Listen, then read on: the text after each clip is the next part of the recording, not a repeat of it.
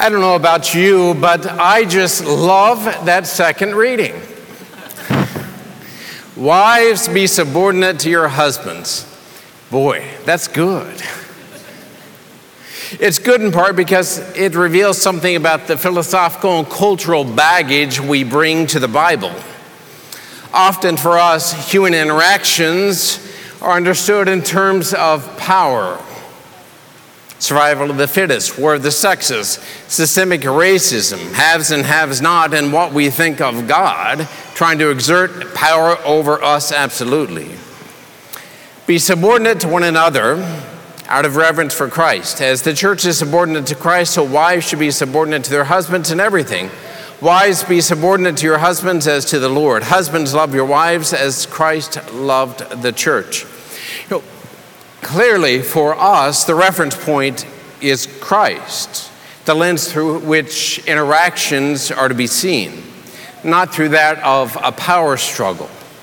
This comes out in the word Saint Paul used, subordinate, be subordinate, sub, meaning under or coordinated with, and ordinate, comes from the Latin ordinare, which means to arrange or to set in order. Here you might think of a religious order.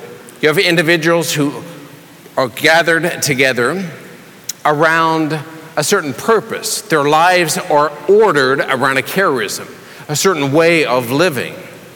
So the meaning is something like, wives, order your lives as your husbands' lives are ordered toward Christ, toward loving as he loves us. Or maybe coordinate the pattern of your life with the pattern of Christ's love reflected in your husband's life. Do you see it? You see the difference? From this, founda- from this, the foundation of Christian marriage emerges. It's rooted in what husband and wife hold in common and what they share together and want for one another. In other words, marriage is a special type of friendship.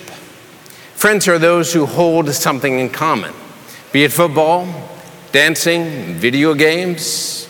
And the more valuable what they share is, the more enduring and meaningful will their friendship be.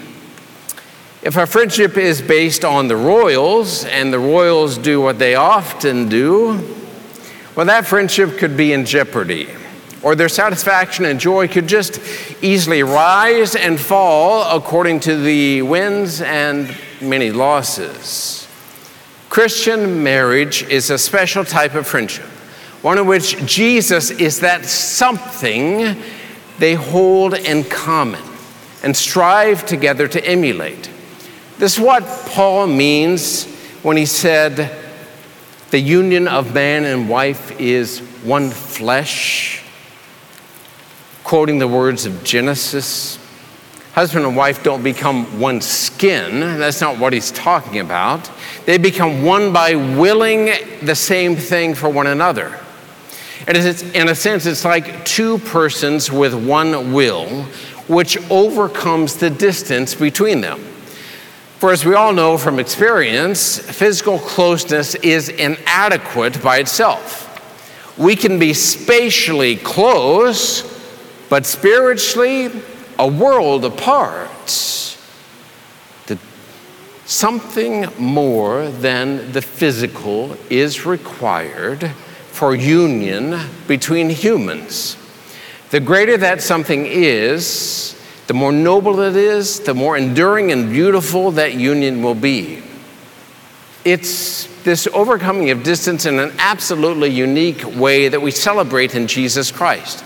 God and man in one person, with Jesus' human will subordinated perfectly to the divine will. This is the great mystery Paul spoke of, the meaning of which lies beyond what's visible, somewhat like your wedding rings, the meaning of which lies beyond what you can see. Look at your rings, weigh your rings, probe your rings. Does that exhaust the meaning associated with those wedding rings? Not even close. There is something that you cannot see that is attached to those physical things that extends beyond them, which you notice at times in sadness or loss, in concern, as you touch that physical thing and touch, in a sense, that mystery, that meaning that lies beyond it. Make that which lies beyond what's visible in Jesus visible in your relationship as husband and wife. You're to be a little mystery, a little sacrament, making visible that great mystery. That's your exalted calling, Saint Paul is saying. It's an intensification of our core friendship with God as disciples, who, like Joshua and his family in the first reading and the apostles and the gospel, are given God's word and his way of life as that unifying something. That's something that allows unity between us and him, a something which reaches its apex in the mystery of faith, in Holy Communion, in which we share to the degrees our lives are ordered towards him.